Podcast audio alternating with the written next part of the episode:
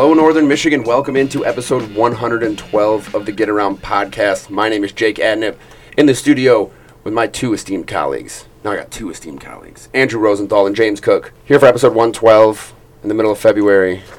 We have a really good episode today, though. We have a nice long interview with a couple of very special guests some female wrestlers from Frankfort and Traverse City West, Andrea Frary and Briellen Clapp from Frankfort and Frankfort coach Jaime Smith. They came into the studio on Monday to chat about the women's state championships, uh, what it's like being women wrestlers, especially uh, you know being TC West, Frankfort, some of these uh, very big programs up here that are you know highly touted across the state, and then you you see these women uh, making their strides into their respective sport. We have to talk about basketball, big game tonight. James is actually heading out to. We're gonna do a little preview. I know it's gonna be a little bit late, but Cadillac, Glen Lake, two of our best teams in the area play tonight while this podcast uh, will be being published. But we want to just talk about it a little bit. Had a couple shakeups in the boys basketball scene over the past week. We're gonna make sure we get to that. Got to dive into another rendition of the Hall of Fame where we have three more worthy athletes being put up as our athletes of the week for a chance to get put into the Hall of Fame. And we're gonna dive into our trifecta where we give you our reaction about the first week of the XFL. All had a chance, a little, at least a little chance to watch it. Um, I know we all have very different opinions. I had fun yesterday, but I have some th- I have some issues and some grapes that I want to grieve. But fellas, let's let's start off. First of all, I'll let you know this podcast is sponsored by Jimmy John's with two locations in Traverse City. Order a tasty sandwich today with the Jimmy John's app. So let's put our finger on the heartbeat of the sports world, get into the pulse, gentlemen. You guys saw some basketball games last week. I actually got out to two last week, which is exciting. We got Petoskey Elk Rapids I saw last week, and I saw Cadillac TC Central. So I saw a couple of Big North teams last week. It kind of shook up everything last week, boys. So let's get started there. You guys have seen Traverse City Central play. They beat Cadillac, who was in the rankings, who was top of the BNC, tied with Petoskey. Uh, but both of you guys have seen them play. Would it surprise you if Traverse City Central was able to kind of sneak out a share of the Big North Conference title here at the end of the year? Well, that's the thing about Central is that they don't have to have any one person score 15 or 20 a night because they have three or four of those guys who can do that. Uh-huh. And then they've got some other good complementary pieces too. I like the depth that they have and how they can bring guys off the bench and not have a gigantic fall off in level of play.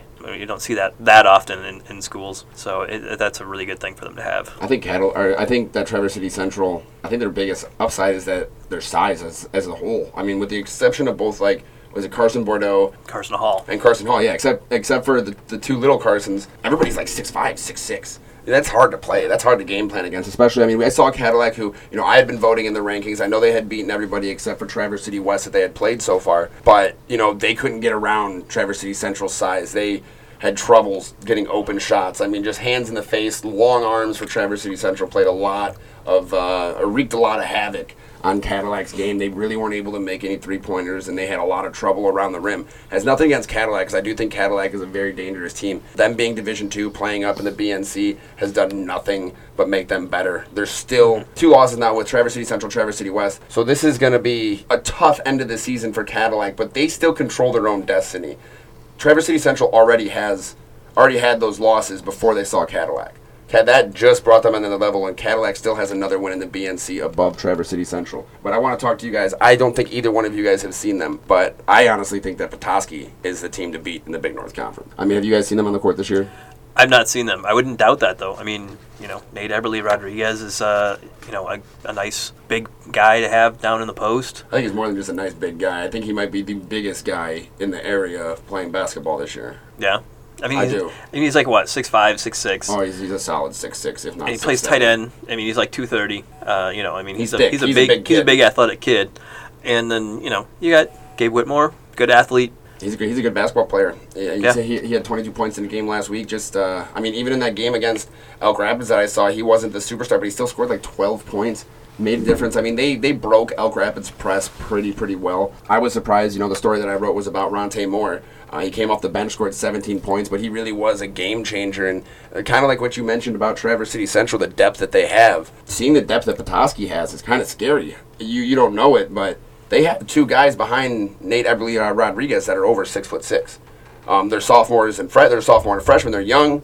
You know, they're getting their playing time. They're kind of getting themselves uh, worked out, but they got some big kids. If they needed to just put some bodies on people, they have the bodies to do it. They have the size to do it. So they can go big or small. They Yes. can adjust in the playoffs to whoever they're playing. But it, but in in reality, Petoskey's almost like Traverse City Central, where the majority, the great majority of their guys are over six foot three. Uh, the, the great Mm-hmm. majority. They have a couple of guys who are running the point or one and two. I mean, even Gabe Whitmore, who's their shooting guard, is like six foot three. They they got, they got a big team, and Petoskey is something to be worried about uh, for everybody in the Big North. I actually think that they are the favorite to hold on to this spot, and I don't think that anybody's going to beat them again in the conference. couple other ones. I mean, we talked about kind of a surprise last week. Glen Lake falling to Charlevoix in overtime. Charlevoix was down the entire game, ended up clawing back, forcing overtime, and then beating Glen Lake. Does this say more about Charlevoix and their wherewithal with Evan Solomon and those type of guys who are in 20, 20 18 to 20 points a game, or do you think it has issues with Glen Lake? Not being able to close out games because we've seen them get into some tight games like this this year. Yeah, well, I mean, Glen Lake has dealt with injuries like all season. It's, it's the wins that they've been able to put together has been impressive considering how many guys they've been missing for how many games. It's not like they've had like half their team out in one game, but it's been like two or three guys. It seems like most every game. Ben Kroll has missed a big chunk of this season. When I saw him play last week, he was a nice factor in the middle uh, for them. Uh, Finn Hogan did barely played in that Charlevoix game, and that's a big piece for Glen Lake. And you saw a couple days later throwing down dunks and stuff. You Yeah. know that, that then makes a big difference. Yeah, I'm sure. yeah. He had just had his nose broken the previous game against Kingsley, um, so he was wearing, wearing a mask and didn't play a whole lot in that game against Charlevoix. Um, getting used to that. I'm sure. So, so I mean, I mean that's that's a big piece. But I mean, Charlevoix's been pretty solid all season. yeah, I mean, you know, they've got us stuck I mean we're on talking the team and they they're stuck two- coaching them. They have two stucks on the team. Yeah, that's right. They have Caleb Both. and Luke. Yeah, Yeah, and stuck the coach. coaching. Yeah. So you know, there's you know there's some basketball chops hanging around there, but Yeah. It, I mean, talk about Charlevoix as a sleeper. Charlevoix is right behind Traverse City St. Francis in the Lake Michigan Conference. The only people that say Charlevoix has lost to in conference is Traverse City St. Francis. and they get him one more time. Yes, I think that we are setting up for a very, very good matchup there at the end. Traverse City St. Francis hasn't been wiping the floor with teams. You know, they've had their fair share of up and downs. They won in overtime. Wy- Wyatt Nausatis, not overtime, but just at the end of regulation against Boyne City. Last week, Wyatt Nausatis had to really make a play. Six seconds left, coast to coast, go and make a nice little, uh, you know, fading jump shot off to the left to keep Traverse City St. Francis on top in the Lake Michigan Conference. But I think Charlevoix is one of those sleeper teams. This says more about Charlevoix than it does about Glen Lake. They were down the entire game. They were able to fight back, force overtime with just over 30 seconds left, and then come out and they just jumped on Glen Lake in overtime. So I think there's something to be reckoned with, especially, you know, you think, oh man, they're second, third in the Lake Michigan Conference. No, I think that come playoff time, Charlevoix is going to be uh, a force to be reckoned with. Yeah, I, I, and I figured that Charlevoix would be pretty decent. They've got the other uh, Jacob Mueller, and then uh, the team has been better in Lake Michigan than I thought they were going to be. Is St. Francis? Yeah. Like I, I, I was I was curious how they were going to do this season because they lost so much last yeah. year. But Brendan Chenard stepped up big. Yeah, Wyatt Nasadis has filled in for Danny Passano that I don't think any of us thought was going to be a, a real viable, like, tr- quick transition, I guess, um, on the basketball court with what he used to do. But, I mean, Wyatt's not, to me at least, not a score first point guard. He's a pass first guy and has set up his teammates, which is Saint, what has St. Francis's and Sean Finnegan's team has ran around over the last three or four years. So I think that the comfortability factor really worked out for St. Francis. yeah, I saw him play. He's he's he's one of those like if I am gonna score point guards, I'm gonna do it in a pretty crazy way. I'm gonna jab around a guy. I'm gonna drive to the basket. I'm gonna go across the court. He's not afraid to do any of those super athletic moves. And I thought that that, that game winning shot that he had was a coast to coast, and then he, he crossed him over right at the top of the key, went to the left side and did like a one foot Dirk fadeaway, which like you don't see very often. But he went right into the body, faded away, and made that shot with ice in his veins. So as a freshman, you can't ask for much more than that. Mm-hmm. and then, then the other thing in the Lake Michigan Conference is you're going to have to deal with some other good teams. And I, so I see Elk Rapids and Boyne City playing a factor in who wins this league. I, I, I think they, Definitely. they're. I mean, they already have. I mean, we Elk Rapids, Preston Ball, Mason Travis. They have to carry that team. They do. Uh, the other guys are role players. They're not going to be able to score 15, 20 points a game. So Elk Rapids is on a nightly basis a threat to do something. On the other hand, I feel like, like you said, Charlevoix or Boyne. or Boyne City with Pete Yeah. Max Vondra. I think they might be the, the spoilers in the Lake Michigan Conference. I mean, they were already this close to taking down St. Francis um, at home. So we'll see here in the next couple of weeks. I think that, like you said, there's three. I, I, I voted for Boyne City in the in the Division Two state rankings this week. I put them at like 13 or 14, but after what I saw them the last couple weeks, they still only have three losses on the season. I put them up in there. I, I voted for them because I think that they are just like Charlevoix. The Lake Michigan Conference is strong. Uh, let's let's talk about girls a little bit. Uh, James, you're going to be heading out to a game tonight. Big one at the very least. Cadillac, Glen Lake girls. Cadillac is undefeated. Glen Lake has two losses, both are very good teams um, across the state. But this is this is probably the biggest game of the year. Yeah, I mean we've we've, we've seen how good Cadillac is. I mean you know they just destroyed Manistee by Both their teams. 65 points or whatever it was, and uh, If you combine the boys and the girls score, it was like an NBA game, like 140 to 39 with 29 threes. yeah, no, and then so yeah, I think Cadillac's like 14 and 0 now. 14 and 0. Yeah, let's let's talk about this this game tonight, fellas. First of all, does it this is it's a non-conference game. This is literally just a tune-up for the playoffs. This is, this is to play the best people in in the best. But who do we see coming out on top in this game before it starts? We got to put it in stone, and then what do you think each team needs to do in order to win tonight, James? I mean, if I had to pick a team, uh, Cadillac hasn't lost a game yet, and they're the bigger school. so those are two pretty big, pretty big factors. But, but for Glen Lake, I haven't seen Grace Bradford play this year, and that's one thing I'm really looking forward to. Uh, you know, I mean, she's putting putting up huge numbers and stuff, and you know, she can be a game changer. And Glen Lake has a bunch of players A who bunch. I think, who I think from game to game can be those kind of game changing players that's too. So. I wouldn't be shocked at all if Glen Lake won this game. No, I, I think that it's very very plausible. I know I know for a fact that Glen Lake has more size. Cadillac's a bit faster. They're going to run a little bit more. Cadillac has some better shooters, but that's there's a big contrast in these two teams. I think uh, Cadillac is a run and gun, going to put it up, try and score 60, 70 points on you. Glen Lake, on the other hand, they they move, but they are a half court team. They have been at least for the two years that I've seen them. Glen Lake and Bradford, they are a half court team. They will use their size to their advantage. And I mean, like you said, dude, they still have three or four girls who can score the basketball pretty regularly. If Glen Lake's to win this game tonight, I see it because Cadillac gets into foul trouble on their big girls. If Grace Bradford's at the line 15 times tonight, that's that's going to be scary for Cadillac. I think um, they don't. I don't think that Cadillac has the bodies to match up with the Lakers, but I think they have the shooters to kind of run them out of the gym. So I think they do. Yeah, And so- then and then seeding. Yeah, right. That's what I mean. So you Number get first, seed. exactly. So that'd be it's gonna be it'd be interesting. That means a lot. Uh, this game, especially for seeding, means a lot for uh, Cadillac, especially because this is one of the better teams that they're gonna play, um, and they will get a lot of you know boost from this.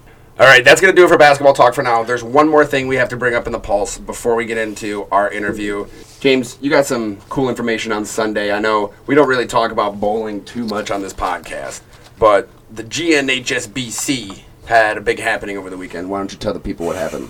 The Great Northwest High School Bowling Conference. The maybe the second most longest Yeah, name other, a- other than that one eight man conference that we I have. like that's the, the Midwest Central Michigan eight man football conference. something like that. I don't know. There's like three too many words. Yep. Uh, yeah, Elk Rapids snapped Cadillac's 25 match win streak. They, Cadillac had never lost since they joined this league Yes. in 2017. and this is a league with like Traverse City Central and Traverse City West, and and West has traditionally been a pretty darn good. I mean, they had a Bowling state cha- school. They had, they had a state runner up last year in bowling. Yeah. They have they have they have good people. I mean, Noel Phillips is still on the team this year. Yeah, and uh, and, and Elk Rapids beat Cadillac 21 to nine. Um, I was told that the score is kind of closer than than that indicates. They've won 25 in a row. Uh, Zach Miracle for Elk Rapids hit uh, 230 and 201 in that miracle, huh? against uh, against Cadillac. Andrew Pearson had a 209. Um, so they got some pretty big pretty big games out of them. It's just it's, uh, it's kind of I don't know if you want to say historic or not, but I mean 25. Wow, that's the first loss in first in loss in their three- conference three, or four years almost for Cadillac. Yeah, Yeah, three years. They joined 2017. It's been three almost four years. They never lost.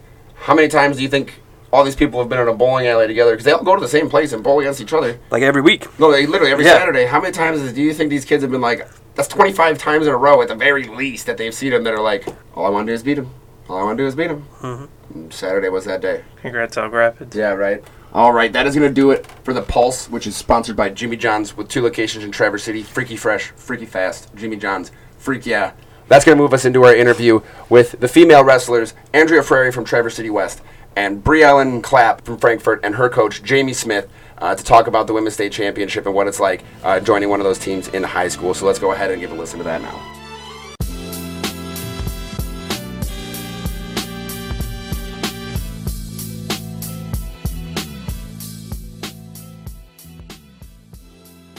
All right, we're happy to welcome in uh, Frankfort Wrestlers coach Jaime Smith and sophomore Brie Briellen Clapp and Traverse City West senior Andrea Frary. You guys did uh, very, very well at the state tournament last week. We're here to talk a little bit about that with you guys. Um, before we do that, though, we always do our Freaky Fast Five, which is an Sponsored ode to our John's. sponsor, Jimmy John's. Uh, we just ask you five kind of weird questions. I'm going to start off with an easy one for the wrestlers. What is your favorite move for takedown? We'll, we'll say we'll say from standing up. So for takedown, Um, probably the lateral drop and the double leg. Favorite would probably be front headlocks and then into really anything after that. so a thrower. All right. What do you what do you guys what do you like teaching the Yeah, Co- most? Coach I Smith, mean, what's as, your as a coach? what's your favorite move to coach in Uh, practice? I mean, really, you got to just go with your staples. So we're pretty big on the front headlock, and then moving from, I think my favorite to teach is the atom bomb. So it goes front and headlock right into a cradle off, off their feet, which is pretty fun. I was never good at cradles. I was good at getting in them. Cradles are, see, cradles are everywhere. I mean, anytime that knee goes to the head, you have to be able to see it and find it. Yeah. in my three matches that I won, each of them I won on a crossface cradle. Yes. So because it was so easy, you know. And one time I threw a guy off the circle. I probably would have won that match. That three could have been a four. We cradled them the wrong way, but if you can cradle, that's very, it's very, very, very easy. So the atom bomb goes from a front headlock into a far ankle pick. So it takes them right into that cradle, right to their back. So it's pretty, pretty fun five point move. And uh, the weigh-in's always the part wrestlers don't really look forward to. But what's your favorite post-match meal or snack? Like pasta or like pizza or something. You do you have pasta like ready to go f- for that moment? Not generally, I have to cook it, so. We make peanut butter and honey wraps. Our team does, and they're very good, very delicious and nutritious. Who makes them? Um, we do it ourselves. Are you so when it comes to tournaments, you know, there's always the gear stand off to the side, right? When you when you go there, what, what's your go-to? Is it a warm-up sweater? Is it a pair of shorts? Is it a different set of headgear? What what what's the key to style on the wrestling mat? I usually get like I always I have two T-shirts from when I went to states, and then I have a nice little sticker on my car. So you can, I mean, I think I've seen a lot of different things: sweatshirts, shirts. Like it's always nice to get something to remember the moment. I mean, we when we went to states, we also got a couple T-shirts, and I believe my sister got a sweatshirt, and then we did get a sticker for our car, so that was pretty cool. It's the second period and you get your choice. Do you prefer up, down, or neutral and why? I mean, I generally prefer being on bottom because we we work a lot with like stand-ups and switches, and I'm more comfortable on being on bottom because I mean, to be honest, I wasn't a, always somewhat decent at wrestling. I used to be really bad, so I found myself in the bottom position a lot. So I really learned how to like defend myself and counteract with that. So. I think it kind of depends on the situation, but most of the time, like she said, I would choose bottom just to get that escape point, if nothing else, because you don't want to like slip up on top and do something dumb. Gatorade or water? Water, one hundred percent. Probably water because I don't I don't know. I've never really liked Gatorade that much, so I mean water's always the way to go. Bonus question: Favorite professional or Olympic athlete and why? For Olympic, I would have to say David Taylor. Probably, I mean, Penn State, he was just dominant Magic Man. Oh God! Uh, don't I also, don't at Jeff. Jordan, my little brother, was actually his workout partner. So I've seen him when he was a sixth, seventh grader because my little brother went to Jeff Jordan and they put those two together because they're both tiny. Yeah, when he dominated at Penn State, that was the year that ESPN just started to get into the NCAA finals, and then just you would just win year after year, and it was something you just had to come back to. Yeah, he was huge for the growth of wrestling in general. And actually, he has an Under Armour brand, Scrap Life. So he's one of those first ones that have kind of branded uh, wrestling and wrestling gear. So it's pretty cool. Yeah, I mean I really I really liked gymnastics growing up. So like Gabby Douglas was kind of like I really like her, and then Simone I see her on like commercials and stuff. But Is that a common transition for girls that go into wrestling to have a background in stuff like gymnastics? I mean my little brother did gymnastics when he was little. I think on the higher levels, you do see a lot of gymnasts that kind of transition as mm-hmm. wrestling's starting to implode, really. That if you have someone who liked gymnastics and was pretty competitive, you know, through lower grade school. I mean, we do gymnastics and tumbling a lot in our practices and stuff. Mhm. So, uh, and it's always fun to watch heavyweights try to do somersaults. First time. or we Yeah. used to do front handsprings. Actually, my freshman and sophomore year, we would do those, and a lot of the kids couldn't do the front handsprings. But I mean, that's where I learned how to do a front handspring was in the wrestling room. Yeah. Yeah, I could see how this, the skills would translate, though. I mean, Yeah. definitely. What other sports do you guys do in the in the fall and spring? Did, and how did you feel like wrestling? Do you feel like wrestling prepares that for you for you guys, or it makes you stronger, or do you, or is it your main sport? Um, wrestling is my main sport personally, but I mean, there's not really much I do to prepare myself unless I go to like open mats, which I haven't been doing good about. I run cross country for some reason in the fall, and I feel like that really that definitely prepares me for wrestling because running three miles is very similar to like the is it sta- stamina that you need to get through six minutes on wrestling mat. Yeah, it's only six minutes, but to those who, to those that don't wrestle, six minutes might not seem like a while. Doesn't- But, no, it doesn't. But it's like. but by the end of it, you're just like covered in sweat, and you're just like, God, this is is this over yet? I wasn't that way. I was like, I wanted the match to go at least five. You get a lot of cross country and wrestlers that think it's kind of the same insanity level. Like understand that it's really about guts and pushing your way through that. and it runs right into wrestling, so it's a good lead up to it. Have you guys ever had a match go into an ultimate tiebreaker where it's like a third overtime? I think where Yeah, it's sent to it- triple overtime. triple overtime where it's like the first to score a takedown, they get to choose top top or bottom, and then from there it's, it's just like first to get a point. I haven't ever had that experience, but I've witnessed it quite a lot, and it's pretty intense. It's ever even to watch. I have been to our heavyweight at Northern Michigan Championships two weekends ago. So he was he was in his place match and went into triple overtime. yeah. Poor heavyweights. Did you guys start wrestling in like a youth club? How old were you, or- or was it just in high school that you picked it up? I started my freshman year. That was my first year. I didn't know anything about wrestling, and I was just kind of like, I want to try this out. It sounds interesting. Mm-hmm. Could be something good. What, what got you into it? Well, personally, it was just me sitting in my class and we were going through all like the clubs and stuff you could join and sports you could join as a freshman. And I used to want to do football, and then everybody's like, "Oh, join the Powder Puff team," but they didn't really have a female football team, so I was like, "All right, whatever." And then I was like, "Well, wrestling that could be different." I was kind of more of a I'm a tomboyish side when I was younger, so I started my freshman year as well, so it was last year. And what got me into it was probably my coach, because she's just really awesome. And my brother also wrestled, so he kind of told me some fun stories. And I knew some of the guys on the team, and wasn't really into basketball. I'm pretty short, so it wasn't really working out for me. So I decided to try it out because I knew that it would like push me, and I wanted to use my strength to my advantage instead of just not using it at all. So I tried it out, and I really liked it, and here we are. Mm-hmm. When both of you when both of you started, were you the were you, were you the only girls on your team, or were there others that just made you feel more comfortable? I was the only girl on the team, and consistently throughout the years, I've been the only female to actually stay on the team. We've had a couple females join here and there and stay for maybe one or two days and leave. What stuck you with it? I don't know, honestly. At first, it was like, God, like this is like strenuous. Like I don't know if I can make it through this. And then I was like, I really like love this, and I kept showing up every single day. I was like, like it made me want to push myself harder to do better the next time I came into practice. Mhm. So I guess that was kind of like the motivating thing was like I want to do better, and like people would be like, oh, it's a female like on the wrestling team and so i was like well i want to do something good for myself and i want to like i guess just do something for myself i don't know And Bree was was your coach really supportive when you started to join? Yes, very. She's like my biggest supporter. Um, but I was I wasn't the only girl, and but I've been the only girl now for this whole year, and it's been a good time. I've stuck with it because I think that it's all worth it. Like, I mean, I'm every day I'm getting stronger, so that's like a good thing.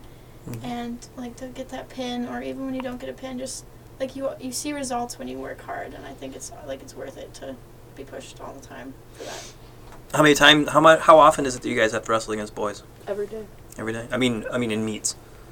I mean in practice, yeah. pretty much Yeah. I mean every time i go to a meet or tournament i'm always wrestling guys I, before the women's uh, state championship i'd only ever wrestled two or three women Yeah. so Same. I wrestled three girls before the tournament. I'd see them around, but they're really little usually.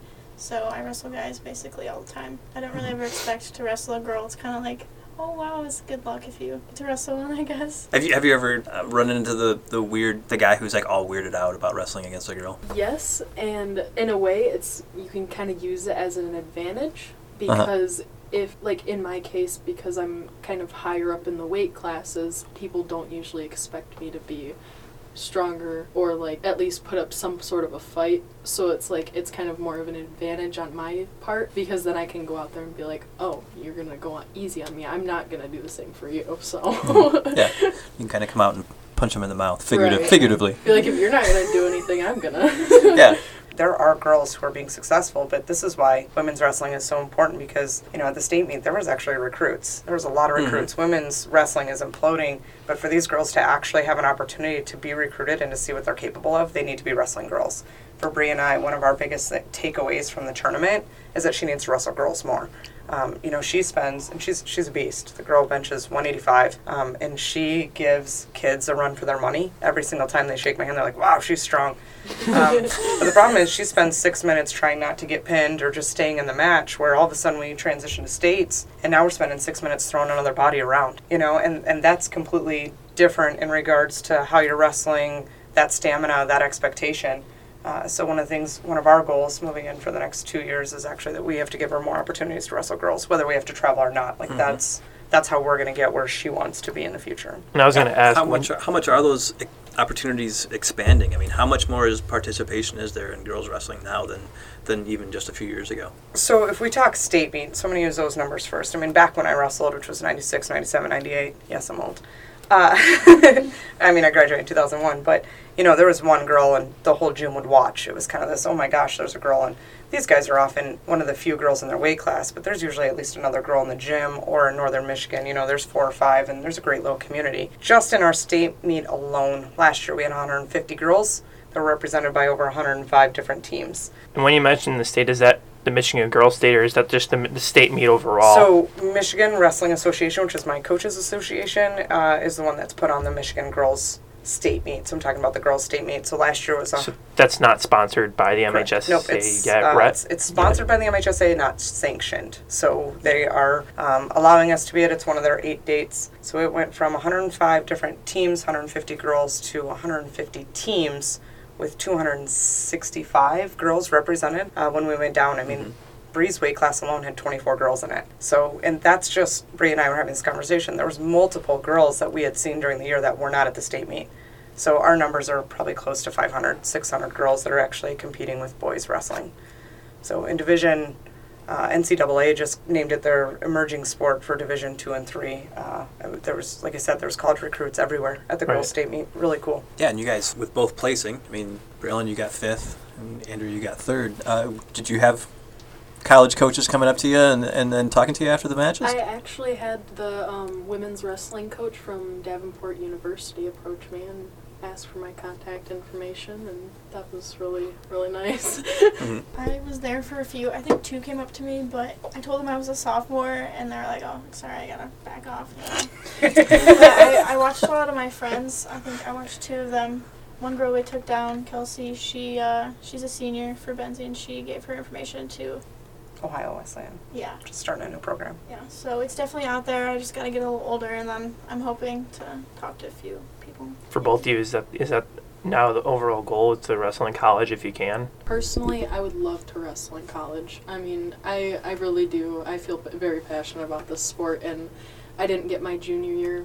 I had an injury and I was out, and I honestly didn't think I was going to come back this year either. It was just kind of by a chance of luck. But I definitely would take any opportunity I could to wrestle in college. So, Mhm. Going into high school, if if someone told you that you'd be at least thinking about that, what would you say to them? at first, I probably wouldn't even mm, acknowledge it very much because when I first started, it wasn't for like going to states or like trying to make any huge like accomplishment. It was more of like I want to do this. I enjoy doing this. So I don't know. I'm just kind of seeing where it takes me, and I mean, it's been doing pretty good for me lately. So Um, I would love to do that. I think it'd be really cool. I definitely didn't think last year that it was ever going to be an option, and then I saw all the college recruits and stuff at states, and I was like, oh, okay, like this is actually like something that I could do. And now it's like all I think about whenever I'm wrestling. I'm like, I have a goal and I have something I really want to do. Wh- What's it going to take for the MHSA to sanction it? So our actual hope at the MWA, um, I'm on the state uh, committee. Obviously, being the only female head coach, I probably belong there. it's, it's the one place I fit in. Our plan is, like I said, Bree's weight class had 24 in it. That's that's hardly oh, that's not a one day tournament. You know, we actually we met the five competition limit, and luckily we had actually asked the MHSA if we could continue to wrestle through, so girls could actually wrestle no placement. They went ahead and gave us that because it wasn't sanctioned, just sponsored. So our plan is that next year, if we host four regionals and actually come and make it 16 man brackets that you qualify for states, 16 man brackets, we show up. Once we do that one one year, I'm hoping, I'm hoping mostly for Bree.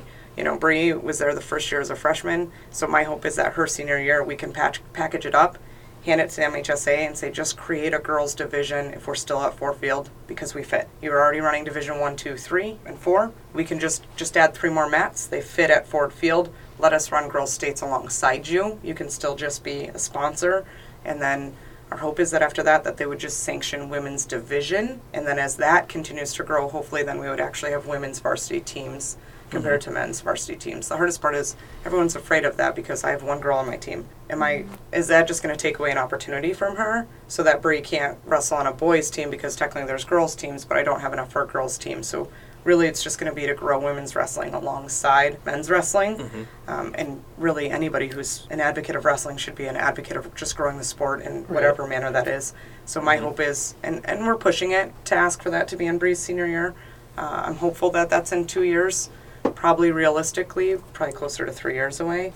So you're still the only female head coach of a boys team in, am in the state. Yes, I am the first and still the only. I believe uh, West Ottawa is looking. I think that they have a co-coach, but they are treating the female co-coach as she's kind of in charge. They're starting to grow their women's division. You know, Mhm. that's so the co-coach is kind of she's the girls because they are splitting as we talked about having opportunities to wrestle girls. There are tournaments. Unfortunately for me, how do I choose between my Frankfort varsity wrestling team and just taking Bree? you know, so we're going to have to look at some opportunities for that next year. So West Ottawa, I believe, I read an article has a co-coach, and she's really kind of taking over the four or five girls that are in uh, within that. So I think she's an official MHSA coach, but a different role. For Bree and for Andrea, when you guys were at MWA State the other week, what, what was the atmosphere like compared to like a normal tournament you've wrestled at? I think the atmosphere overall, like a really good word would like to describe it would probably be just powerful. Like whether it was tears or hugs or like laughing or being happy or being sad because you lost, like it was just so like I could see it was so encouraging and powerful and there was so much emotion and just love. And like even after like some girls that I beat or they beat me, like afterwards when we were lining up for the parade we were making jokes and laughing and there was no like I think everyone walked away regardless of if you placed or you were on the podium or if you weren't. Like I think everyone walked away from that meeting knowing that they're like making history and they're we're like we're all towards the same goal, I guess. I mean, I guess a way to describe it was like I just could see like the amount of like pride in the room, like people, like coaches, like whenever like their female wrestler would step off the mat after getting a pin or even losing, it was just kind of like you're here, like this is already like a big thing as it Mhm. is just to be here in general. And I mean, like I remember like when I had pinned the last girl to get third place and I looked over at my coach, he just like the amount of like I don't even know how to explain it. Like he was just like so proud and so happy and it was like such like a nice thing to see. Like the whole environment was like it was very competitive. It was like I don't know, like there was just a lot of adrenaline and like What what is your favorite part of the sport? And if you're if you're trying to encourage someone else to do it, how do you what, what is it you relay to them about you know that you should you should try this too? I think one of the biggest things really is the amount of support that you get from your team. That is teamwork is definitely a big one. Having each other's backs and supporting each other through practices. If somebody starts slowing down, you say, "Come on, you got this. Keep going." And you just like be there to support one another and like help each other get better instead of like pushing somebody down. You just say like, "Come on, we can do this together."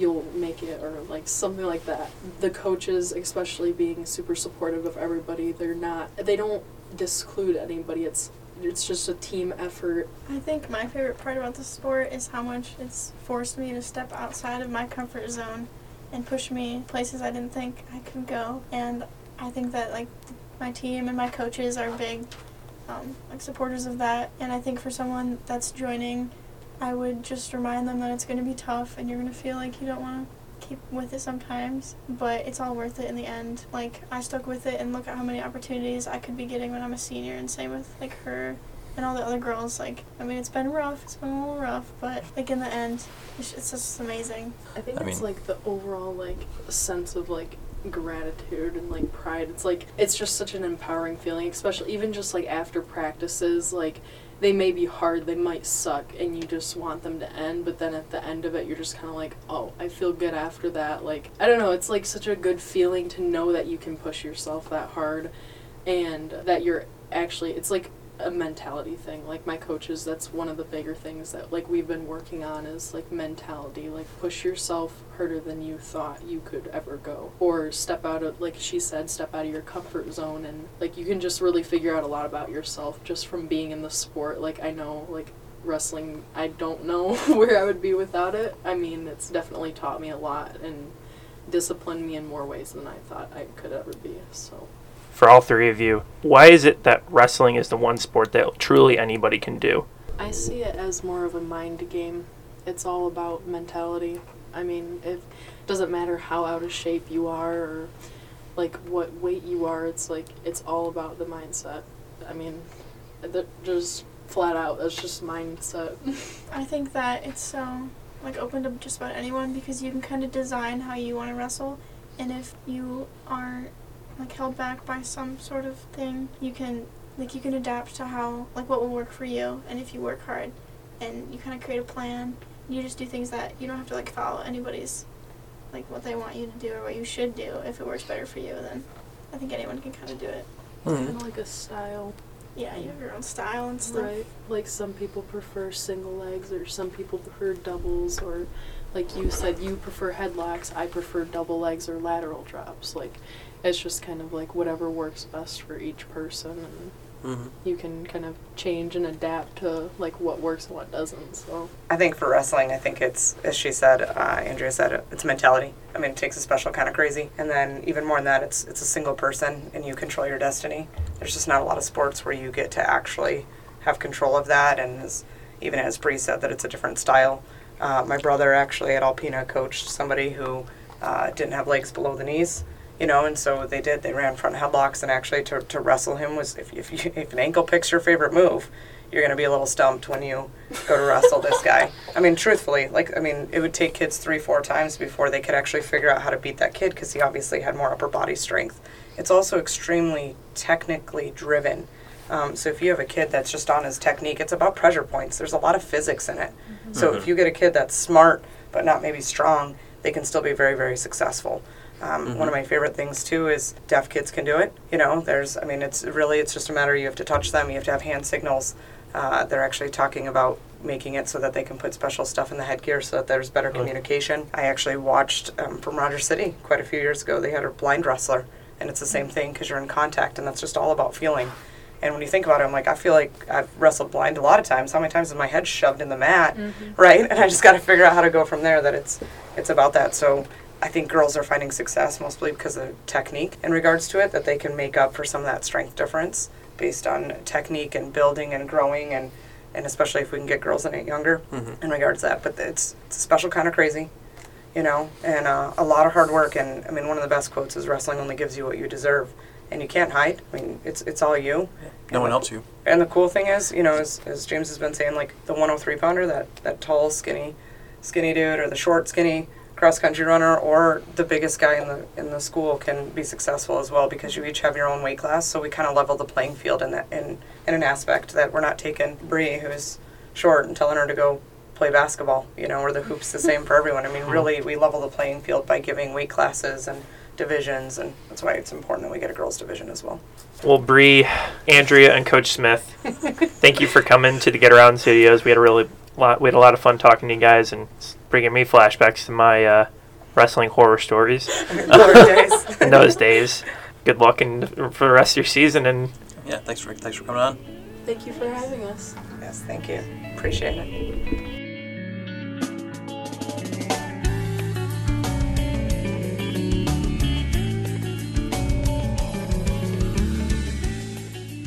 Another huge thank you to Andrea, Briellen, and Jaime for joining us here at the Get Around for episode 112. That interview sponsored by Jimmy John's with two locations in Traverse City. Jimmy John's spends six hours slicing and baking every day to make you a 30 second sandwich. Freaky fresh, freaky fast, Jimmy John's, freak yeah. Great to get to know those girls a little bit. So we are going to skip our after interview segment and go right into the Hall of Fame, where we induct one more member into the most exclusive club in Northern Michigan. We have some nominations from different places this week, which is pretty cool. Uh, I'll let you guys go first. I know you guys had a long weekend at the Vasa, James. Uh, You had a special performance at the very least. Both of us had a long weekend at the at Vasa. Andrew went on uh, Saturday and I went on Sunday. Our paper has 12 stories. Twelve local stories in Monday's paper.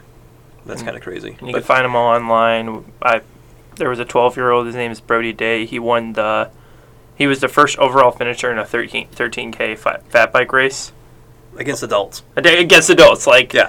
Three times his age. We're in second place, third place, and they couldn't even keep up with him. But who's our nominations? But uh, so in the high school um, classifications, though, at the at Vasa, uh, Ariel Jean, um, she is a junior at Traverse City West.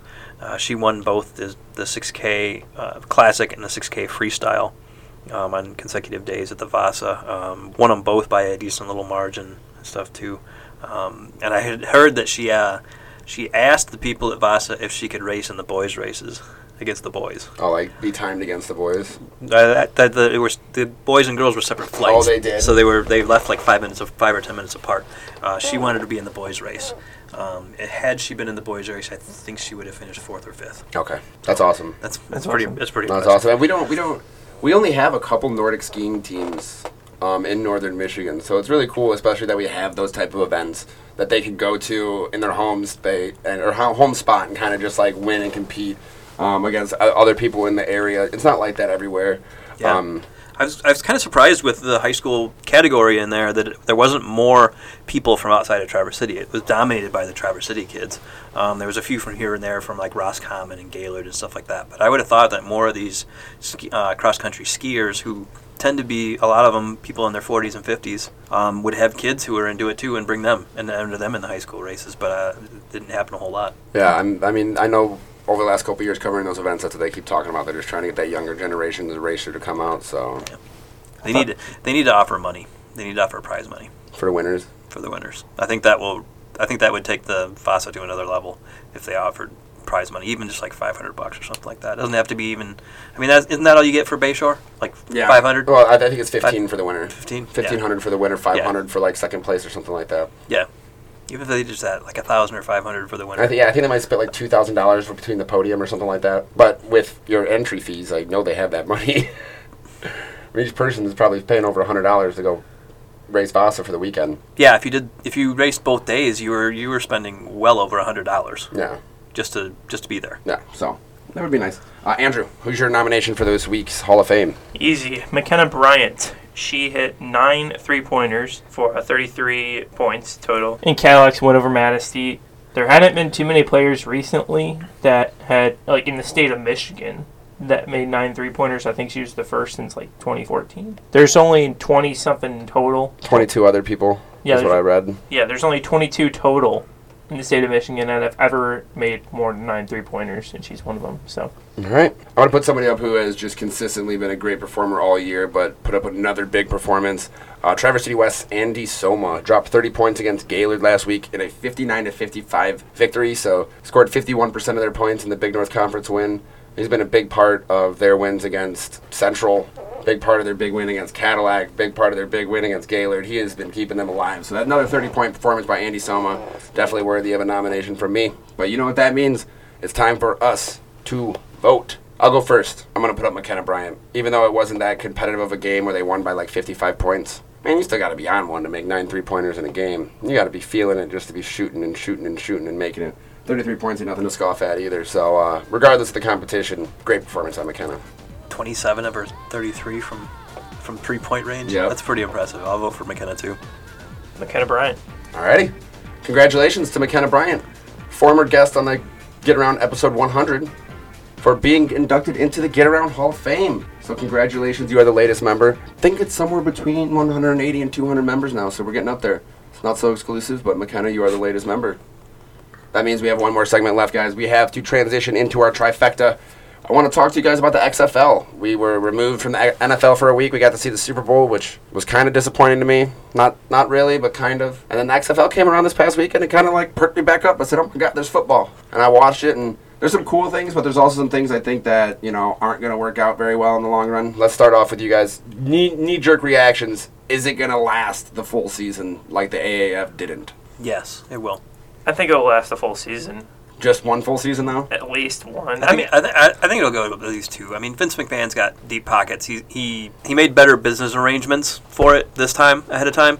He's got them on network TV, where you can find them easy. ABC, Fox, Yeah. CBS, literally all of them. It, Yeah. it, may, it may not be Yeah. like It's not like you have to. one, it's but not like you have to look. I think last time they had the XFL, it was like on it was NBC TBS only. or TV or something, was it? It was a thing where they struck a deal with NBC because this is before NBC had Sunday Night Football. Yeah, They- that's so- right. Because Dick Ebersol is his buddy. Yeah. Yeah. He, so they said, okay, we're going to make this partnership. There's a whole 30 for 30 about this. It's called This Was the XFL. Yeah, And N- NBC wanted football, so they partnered with McMahon to make the XFL. And then they said, okay, we have this much audience. We're going to make a pitch for Sunday Night Football. So there's the debate of, was it really a failure? Because or was did the NFL just overpower it because of money market and Well, holding power? it's just that's what the movie's about. I, I would, I would assume, but still. Let, but let's talk about this this version of the XFL.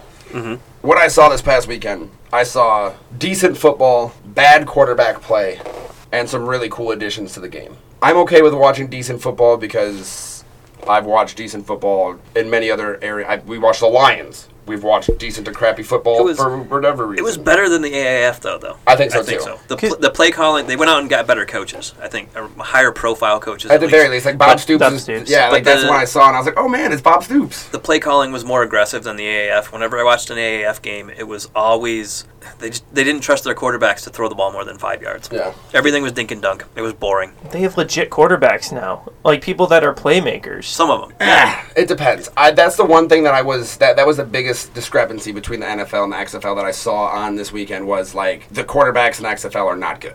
No, You may think that they're not good. There's a couple guys in there, like the dude who, who's from Houston, who what Craig. is yeah, he made some plays. He was the only one who really showed out at the quarterback position this past weekend. Everybody else, I mean, most of these games were slated for over under 50 points, and they scored like over under 22. You know, for the, the combined thing. Like, the, it's going to take a minute for these offenses to get going, and some of these quarterbacks to get their confidence back. Yeah. But that's the only downfall to it is that it's not as exciting from the quarterback position. I think. Yeah, and hopefully that gets better because I mean, what most of these teams have been practicing for less than two weeks. I I think. think, I think it's like a month and a half. I think they said that it's been a couple months is like their timetable from when the draft happened. but the one, uh, but the one game I think the quarterback that was starting in the game had been with that team for less than two weeks. the Houston Roughnecks one. I can't remember which one. Yeah, because he, he, he, he Connor Cook was the number two overall draft pick to the Houston Roughnecks, and that guy came in was assigned to the Roughnecks. Like they didn't they didn't choose him, they didn't do anything. Like the XFL just gave them him to fill out the team, and he ended it- up beating out Connor Cook I for think, the starting I think job. it was the other. It was one of the other games where they kept rot- they kept going back and forth between That- two quarterbacks. oh, that was Tampa Bay. That was that's my that's my team, the Tampa Bay Vipers. Yeah, I well, Josh Aaron Johnson's Murray- our normal starter. No, it was he- Aaron Murray. He didn't play, right? He didn't play at all yet, but they went between Aaron Murray and one of the guys, the old guy from USF. I can't remember what his name is right now. No, then I'm thinking of a different No? one. There was one game where there was the quarterback was named Silver or something like that, Oh. and he was just bad and threw like two, three picks, and then they had another quarterback that they that they would keep putting in. He wasn't really a whole lot better. Those are like their number number two and three guys, because there's Josh Johnson who was with the Lions for a cup of coffee. Was their nor- is supposed to be their starter, and he's injured. I think the XFL did one cool thing is they kept it the X like they kept it. Yes, you have the football element of it, but Vince McMahon also brought in the entertainment element indirectly because he appealed to a whole new level of fans with the bringing behind the scenes with the refs, a whole new level of fans of bringing putting the mic on the, the coordinators as they're calling out. It was dramatic at some points. I was watching the St. Louis versus Dallas. St. Louis Dallas game on ESPN, you you you- you would see like him- you would see the they would go with the camera in the press box for the play call, and then they would go tight on the, on the quarterback as he's listening to the the coach tell him in his headset like what play they're going to run, and then you would watch him his reaction as it didn't play out. It was almost like a movie the way it was produced. I, I, I definitely agree. I liked the way that they brought that into it, and I think that was one of the cool things. I think obviously it's going to be really challenging for teams and coaches. Like they're to have to change their offensive playbooks pretty soon. Like even it's broadcast on national television, regardless if you're calling out these coded messages. You know what I'm saying? And it it doesn't take a rocket scientist to see what your play call is, see what you're running, and then when if somebody hears that stuff, you know, it's very easy to run with. But I think that was cool, like you said. I mean, the big thing putting putting a camera and a microphone on the replay official, putting a camera and I microphone like on that. the referees. I like like the, the replay official especially. yeah, yeah, especially because he's, he's sitting there and he's like, well, we got to rewind and give me different angles, whatever. Like you could hear Yeah. all this type of stuff. And see then, what and it you can hear it it. before he announces on the field. You Yeah. can hear him go, "Oh yeah, his knee's clearly down a yard before we thought it was. Yeah. It's not a first down." Yeah, And then sometimes where I thought they were doing a little bit too much, where they brought a camera in the locker room to hear the locker room speech. Um, some they, they interviewed the kicker after he missed his his, his field Yeah. goal. There's some things that they'll work out on that. I know I, they, they, they went all in on some of that stuff right now. I know that you know they had a couple mess ups with the FAA this weekend because they were they were what do you filming. think? What do you think that the odds are, though, You mean that that one guy who slipped up and dropped an f bomb during one of the live? Yeah, interviews, that's what I What do you They've think that was? What do you think the odds are that uh, that was staged? That they were like, let's do that to get generate some buzz. That was I the don't think it was moment where I'm purpose. like, th- see that to me, that was the moment where the XFL was back because that was the that- original? Yeah. th- That's that, that's what the old XFL was about. Like, let's bring some swag into football. Let's do some crazy stuff that no one ever has heard of. Let's combine WWE and sports and see what happens. That's where I was like, let's go. Like, I'm so into this. This is entertaining to me. hmm And I like that the kickoff is back. I, I like the return of the kickoff, and the NFL dang well better adopt that I have to sooner rather than later. I have to see. I need another couple weeks of evidence. I, I I just, need to- I I- just, don't, I just like, away- I just like the kick return in the NFL. Uh, it, the way it is now, no, I, I like the kick return. The I, I like it when there used to be actually people who would return kicks, whereas now it's just all touchbacks. Yeah. I like the XFL's kickoff. Definitely, I was it definitely fan it takes too. off. It takes out the. Uh, you know, with the planning, the way they did it, it takes out the, the big hits that the NFL was worried about with the concussions and all that. Or at least So- the, the, the, the 30 mile, 30 mile head on collisions. yeah, like- guys running at each other from 40 yards away. Yeah. Yeah. Which doesn't happen on any other play in football. That's so, it. so it takes that out, and I think it's a you know it adds the kickoff adds some excitement to the game. I, I liked it. The only thing was that I need to make sure that the, it does not completely take away like kickoff returns, which I, touchdowns. Like I don't think it will because I actually kind of think it makes it a little bit easier because it's kind of like just like a one man line versus one man line. You got to break through one group of people and then you're free. You're gone. Then there's just a kicker on a safety valve. Imagine if you had Yeah. Tyreek Hill busted that first line. It's over. And you know you're what and you're not allowed to kick it in the end zone. Essentially, well, you, you can, but then you, the other team gets the ball at the 45. Yeah. So you you're you need to kick the ball to like the five, and make them return it to earn their yards. The other yeah, the other cool things I really liked the extra point, like the one, two, three. Definitely. I don't think that you should get rid of like the whole like kicking an extra. Like you can still kick one for one point if you wanted to. That's what I would say. Like, oh, you can kick one for one point. Or you can get two from five or three from ten. The way that I would look at it, because if you just take away the extra points out of the game, that's a little bit too much for me. I think you'd have more teams go for two in that sense. Well, like because you'd still have a lot kick, but you would go for two instead of going for three because it's like the in between. Yeah, exactly. And that, that's the cool thing is that this brings about a whole new a whole new like bout of uh, analytics, a whole new deal of you know what what good what is good strategy in a football game. I think that's what's cool is like you said, it adds new wrinkles to the game.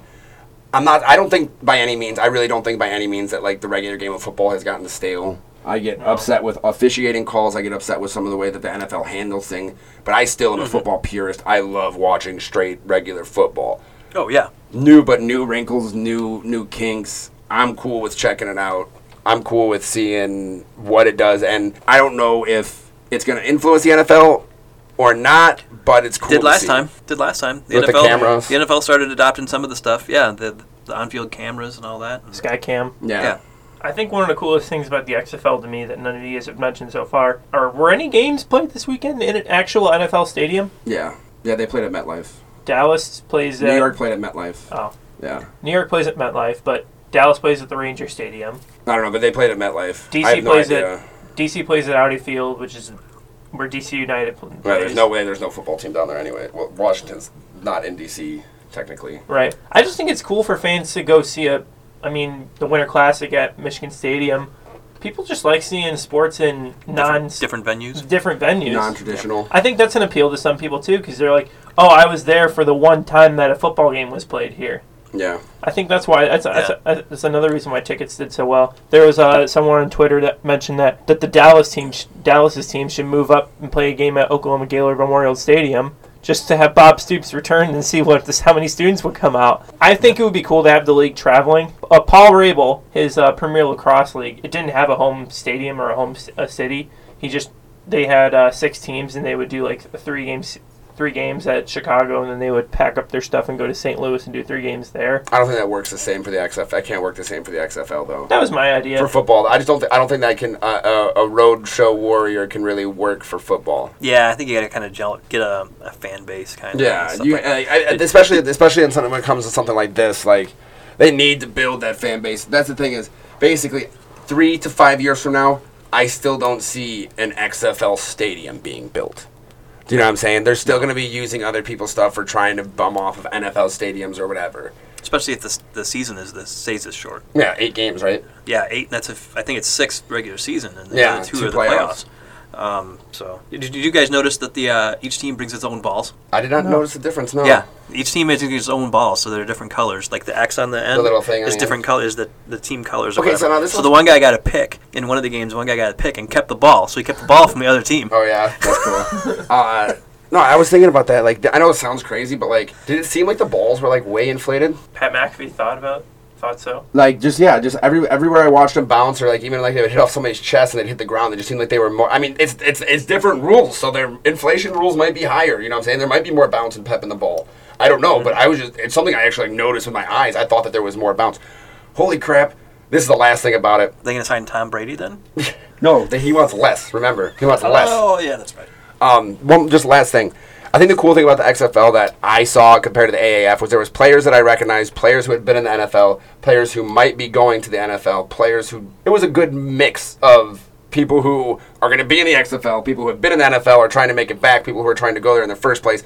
Like there are even just some stupid names that I saw. I was like, man, I know who that is, or that guy. Even if he just had a cup of coffee in the league, I remember him doing this. I mean, like that Dallas St. Louis game, the Marquette King, the punter. The the two punters went back and forth and literally pinned the teams inside the three yard line on like back to back to back to back punts, and I was just like, dang, like Yeah, the Okay. AF the AF was trying to blatantly be like the minor league of football, yeah. and it and- ended up being that way. Where Yeah. you had players that were just training camp only, or maybe played two games in the NFL, and this is their chance to make it back. Yeah, this is a chance for people to showcase their skills for the NFL, but at the same time, Mm-hmm. they're there to get paid to play football. So I'm excited. I think it'll last the rest of the year. I don't think it'll last five personally. Yeah, but I that's just I'd say I think two to three. yeah. I don't think it'll last five. I don't think it'll have enough staying power where you're gonna catch you know random people out in their you know Dallas Defenders gear or DC Defenders gear or whatever. Yeah, but maybe maybe Vince McMahon makes some kind of deal with the NFL to some kind of cooperative deal, you know, of making it kind of the not the unofficial minor league, but Somewhere I- where we I can play think- football year round and make it. I you know I think that there could be something like that, and and have the XFL be the testing ground for new rules for the NFL and all that kind of stuff. yeah, You the know, NFL does instead not have a instead G of doing League or a it- D League or anything. Yeah, instead of trying out your new rules at the Pro Bowl Yeah. that nobody watches. Vince McMahon knows entertainment. I trust him a whole lot more than whoever was the CEO of the AF. I guess we'll see. It's a big experiment. Second time around. We all know. Experiment It. Football League. Yeah, re- literally. Big Experiment Football League. Maybe that's what it stands for. yeah, right? Never, I never understood it. No one knows For what the the- X stands for. For the XFL. love of football is what it is. They So- gotta they gotta get DMX involved somehow, right? X gonna give to you? Yes. Yes, that's the new theme. Yeah, there has to be a theme song, right? That's gotta be. He might be in jail, though. I don't know. He was on weapons charges for quite some time. But I'm excited. You guys are excited. The get around's excited. We'll have to we'll have to revisit it after it folds or something. We'll talk more about it and see what our overall thoughts were uh, once it folds. But as always, like, share, retweet, comment, interact with us, so we know that you're listening. We love you. You love us. We know it. We'll see you for episode 113.